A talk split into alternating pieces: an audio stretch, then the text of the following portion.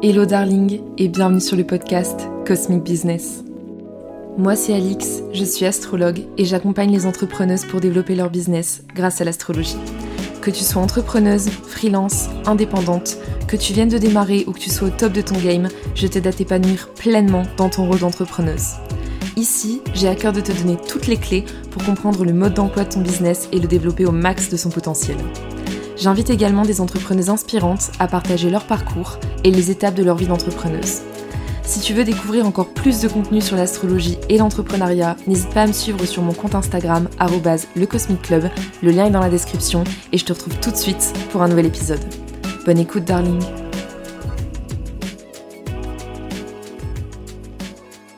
Hello darling et bienvenue dans ce nouvel épisode de podcast. Aujourd'hui on va parler thunes, on va parler moula, on va parler comment tu fais de l'argent grâce à ton thème astral que tu sois indépendante, freelance ou entrepreneuse, la façon dont tu gagnes ton argent et dont tu le gères, c'est hyper important pour toi, c'est même crucial dans la façon dont tu vas pouvoir développer ton business. Donc mon but aujourd'hui, c'est de te montrer comment l'astrologie, elle peut t'aider à développer ton chiffre d'affaires. Donc c'est ce que je vais tenter de t'expliquer aujourd'hui dans ce podcast. D'ailleurs, si tu as envie de découvrir comment booster ton chiffre d'affaires, j'ai une séance spécialisée là-dessus où je fais vraiment une analyse super précise et détaillée de comment tu peux développer ton chiffre d'affaires et booster tes ventes. Je mettrai le lien dans la description. Dans l'épisode aujourd'hui, j'aimerais vraiment te parler de comment est-ce que tu peux développer ton chiffre d'affaires et donc du coup, ça va s'orienter vraiment sur la maison 2, la maison 8 en astrologie. Donc ça va être un épisode qui va être assez astro et euh, surtout voilà, d'un point de vue du thème natal, puis ensuite d'un point de vue du thème business pour que tu aies, on va dire une perspective d'ensemble sur la manière dont tu peux gagner de l'argent, la manière dont tu te rémunères, la manière dont du coup tu crées un échange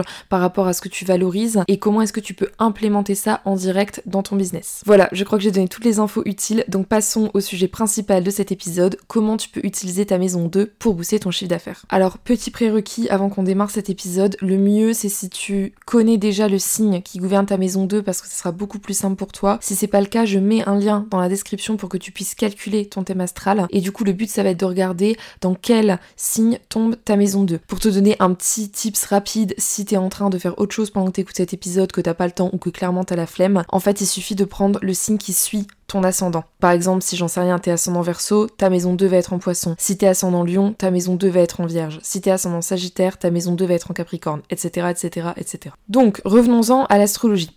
Pourquoi on va regarder ta maison 2 Les maisons en astrologie, c'est un découpage du ciel à partir de l'ascendant. Donc, à partir de l'ascendant, en fonction du système qui est utilisé parce qu'il en existe plusieurs, on va découper le ciel d'une certaine manière et chaque partie va représenter un domaine de ta vie. La maison 2, c'est la maison qui vient juste après l'ascendant. Donc l'ascendant, il met vraiment en avant notre personnalité profonde, notre vision sur le monde, sur la vie. C'est vraiment le moment où on prend notre premier souffle, entre guillemets, parce que c'est notre naissance. Donc ça conditionne toute notre perception du monde et comment nous-mêmes on se présente au monde. La maison 2, du coup, elle pose la question après qui suis-je? Qu'est-ce que je possède Parce que la première chose avec laquelle on est en contact quand on est, c'est nous-mêmes. Mais ensuite, on découvre ce qu'on a. Donc du coup, ça passe par le corps, mais ça passe aussi par nos valeurs, c'est-à-dire qu'est-ce qu'on valorise. Donc la maison 2, elle décrit notre attitude envers l'argent et nos ressources de manière plus large. Elle décrit aussi le rapport qu'on peut avoir à notre corps, mais aussi à nos possessions. Donc ça s'étend vraiment à différents types de choses et ça comprend réellement tout ce qu'on possède. Par exemple, avec la maison 2 en Gémeaux, une personne, elle peut valoriser les idées, les connaissances, la curiosité. Ça représente vraiment ce à quoi tu peux accorder de l'importance dans ta vie.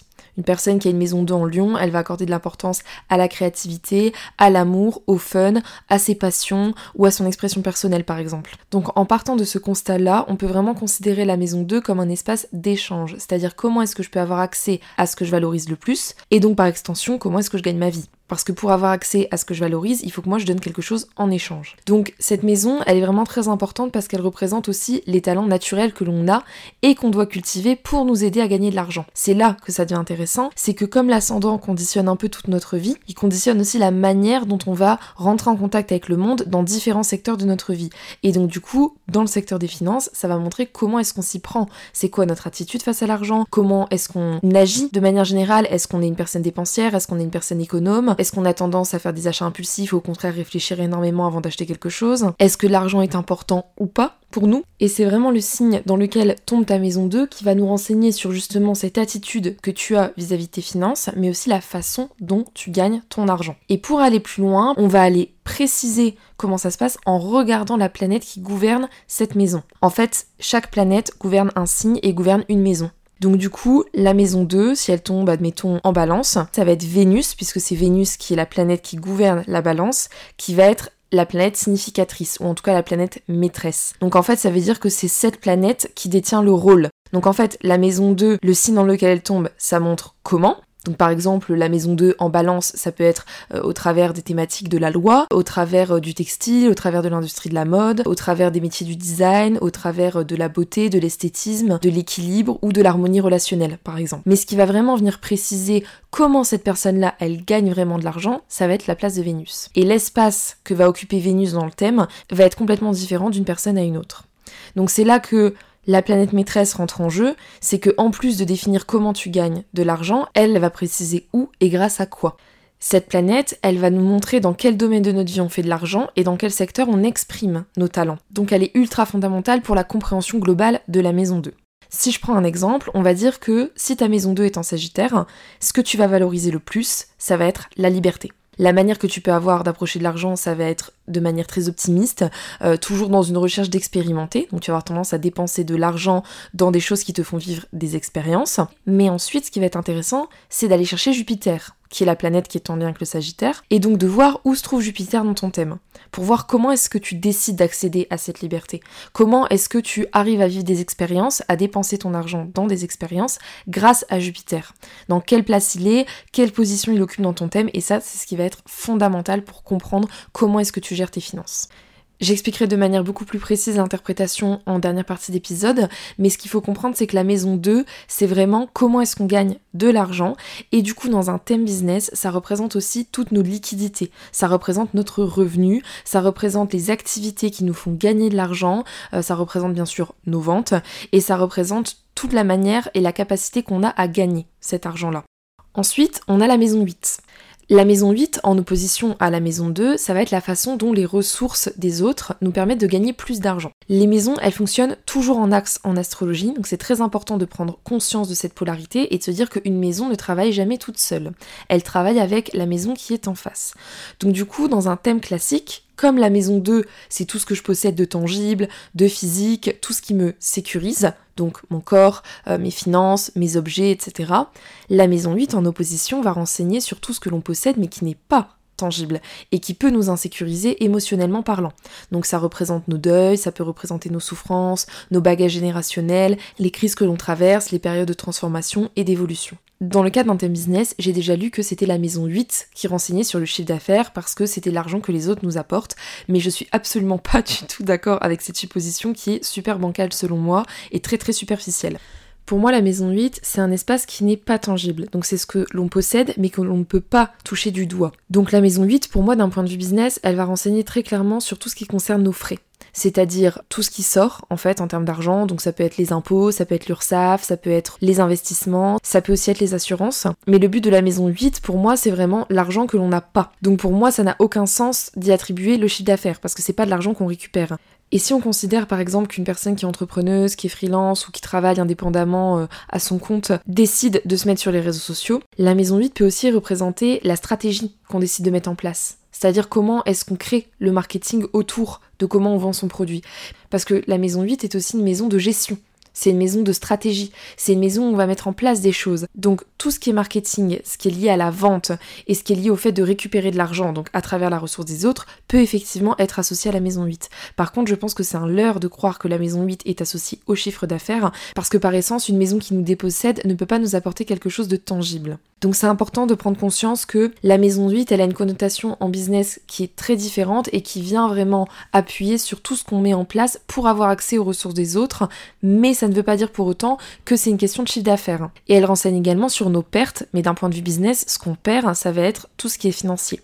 Et donc ça va être tout ce qu'on investit, ou ça va être par extension tout ce qu'on va donner euh, voilà, aux impôts, à l'URSSAF et tout ce qui concerne nos frais professionnels de manière générale. La maison 8, elle peut vraiment mettre en avant des ressources qu'on va réussir à récupérer de par des investissements, mais qui, encore une fois, ne sont pas tangibles. Par exemple, si je décide d'investir dans une formation, ce que je vais récupérer de cette formation, ça va être des idées et du savoir. Donc, c'est une ressource pour moi, mais c'est pas une ressource qui est nécessairement tangible, mais c'est une ressource que je vais pouvoir transformer en argent parce que en me servant de cette ressource-là, je vais pouvoir faire plus d'argent. Donc voilà, j'avais vraiment envie de clarifier ce point parce que c'est déjà arrivé qu'en séance on me demande euh, la maison 8, le chiffre d'affaires, c'est pas le cas. Et je pense que c'est important de bien prendre conscience du fait que dans un thème personnel, la maison 8 n'est pas un espace où on va venir faire fleurir des choses, où on va créer. Au contraire, c'est un espace qui nous dépossède. Donc ça paraît vraiment logique que dans un thème business, il se passe exactement la même chose, mais juste sur des fonctions qui vont être inhérentes à un business plutôt qu'à une personne. Maintenant qu'on a fait le tour des maisons, ça va être intéressant de voir comment ça s'applique concrètement. La base, ça reste le thème natal en ce qui concerne les finances. Mais comme le business, c'est une entité à part entière, c'est aussi super important de prendre en compte ce qui te fait gagner de l'argent dans ton activité. Et ça peut être complètement différent de ce que tu expérimentes au niveau personnel. Donc ça permet de rajouter un indice et une clé considérable pour t'aider à diriger ton business. Par exemple, si dans ton thème personnel, ta maison 2 est en gémeaux, ça veut dire que c'est toutes les fonctions de la planète Mercure qui vont être activées, puisque Mercure gouverne le gémeaux. Et donc du coup, ça va mettre en avant les échanges, l'intellect, la logique, les discussions, le commerce, le journalisme, l'enseignement, l'apprentissage, la transmission d'informations, etc. Donc ça, c'est la fonction qui va être au cœur de ton métier. Par contre, l'espace que va occuper Mercure dans ton thème astral va venir vraiment préciser comment est-ce que tu gagnes cet argent. Donc si ton Mercure est en cancer, ça peut par exemple mettre en avant un accompagnement, le fait de guider, de prendre soin des autres, mais au travers des mots et de la parole.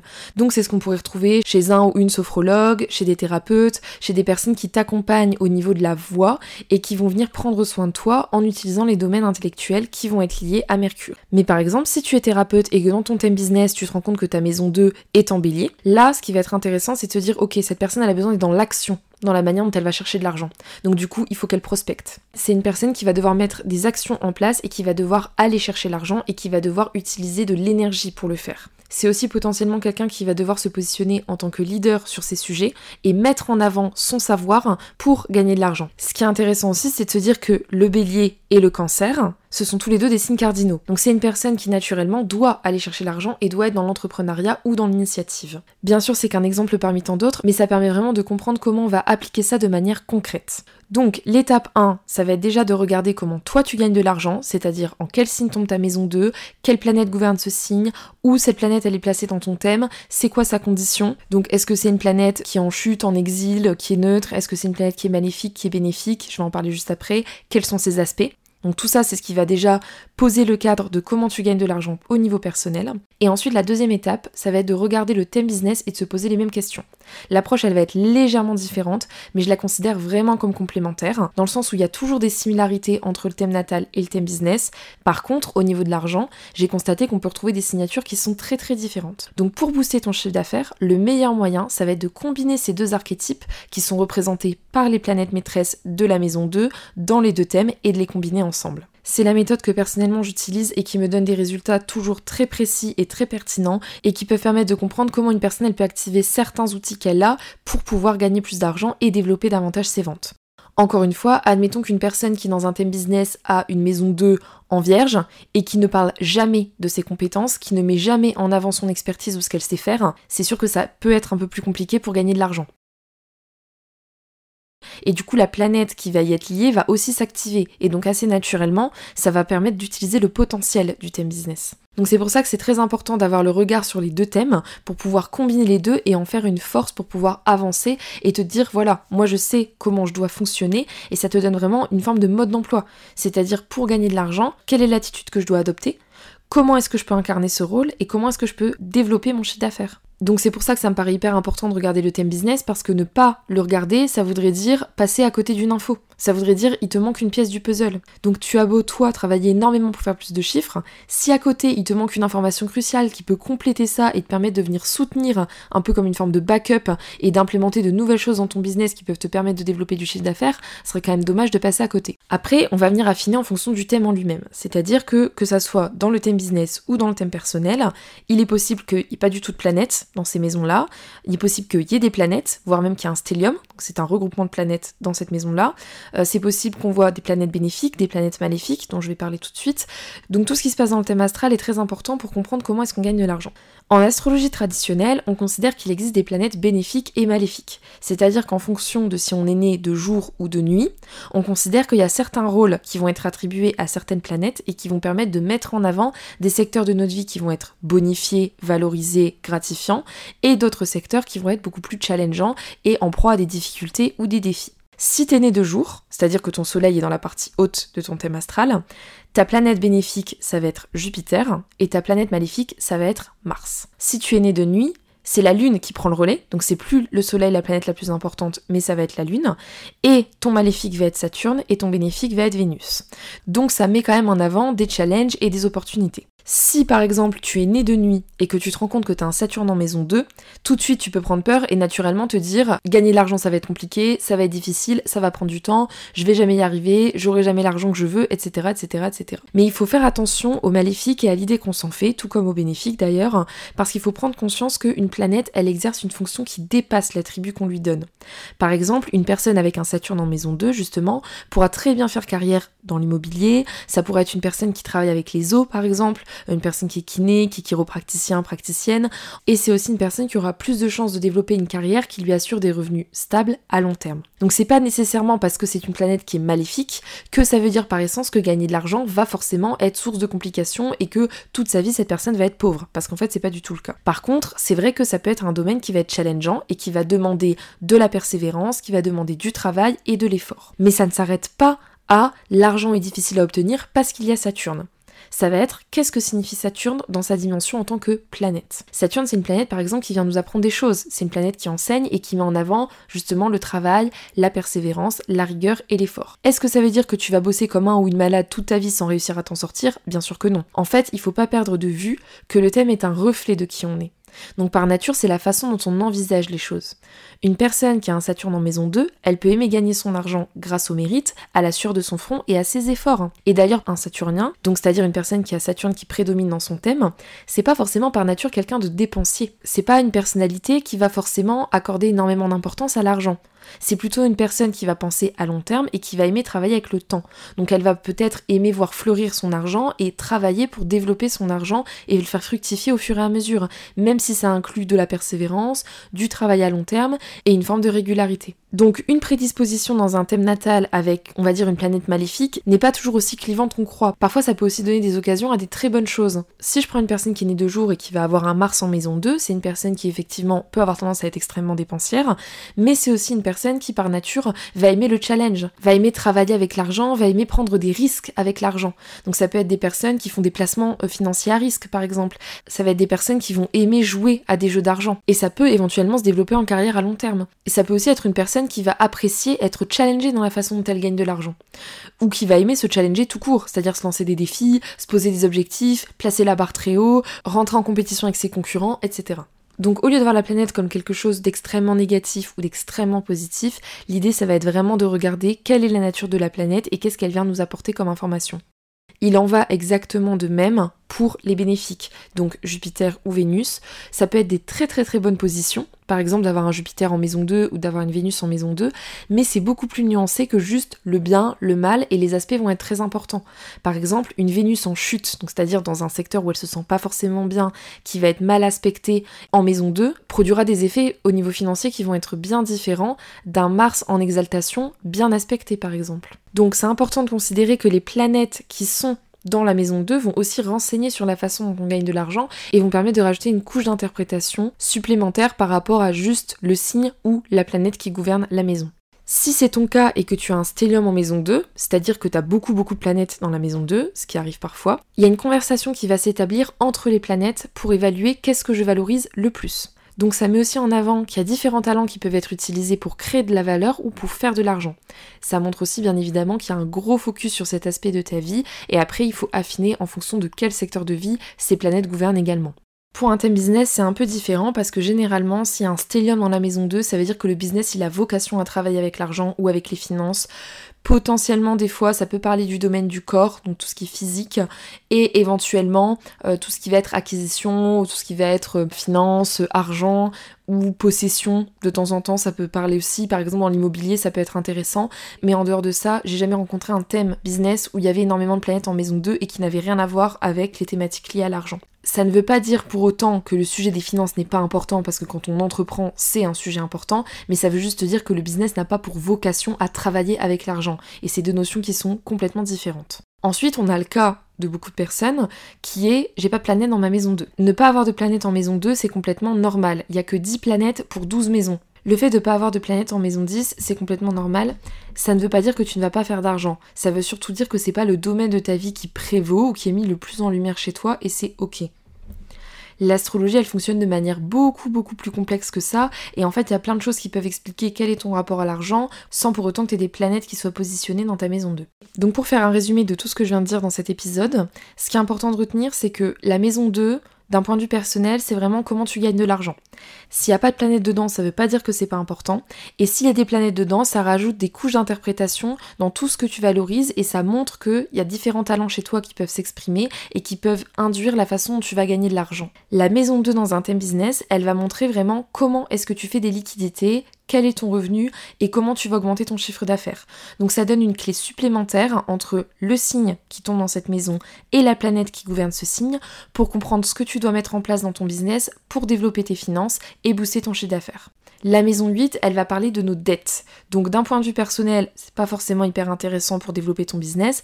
Par contre, d'un point de vue business, c'est important pour voir comment est-ce que tu gères l'argent qui sort. Donc ta maison 8 va vraiment venir parler de tes frais professionnels, des impôts, de l'URSSAF, des assurances et des investissements que tu fais. Ça peut aussi parler de manière beaucoup plus intangible de toute la stratégie marketing que tu vas mettre en place pour vendre. Cette maison 8 business, elle est davantage là pour te faire comprendre quelles sont les ressources auxquelles tu peux accéder grâce aux autres pour développer ton chiffre d'affaires. Si je prends par exemple le cas d'une personne qui a une maison 8 en verso, ce qui va être intéressant pour elle, ça va être d'avoir accès aux idées et au réseau des personnes qu'elle côtoie dans son univers et dans son environnement business.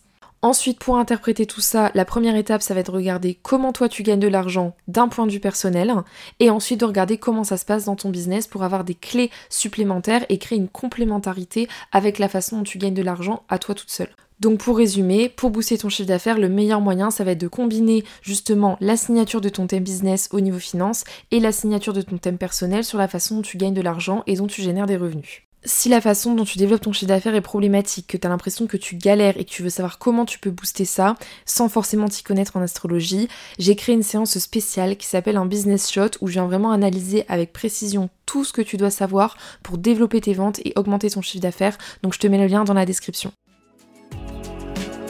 Si cet épisode t'a plu, n'hésite pas à le commenter, le partager et le noter sur la plateforme de ton choix pour me soutenir. Et pour suivre toutes les actualités du podcast et découvrir plus de contenu astro et business, rejoins-moi sur Instagram, le Club. Je te retrouve la semaine prochaine pour un nouvel épisode. À bientôt, darling.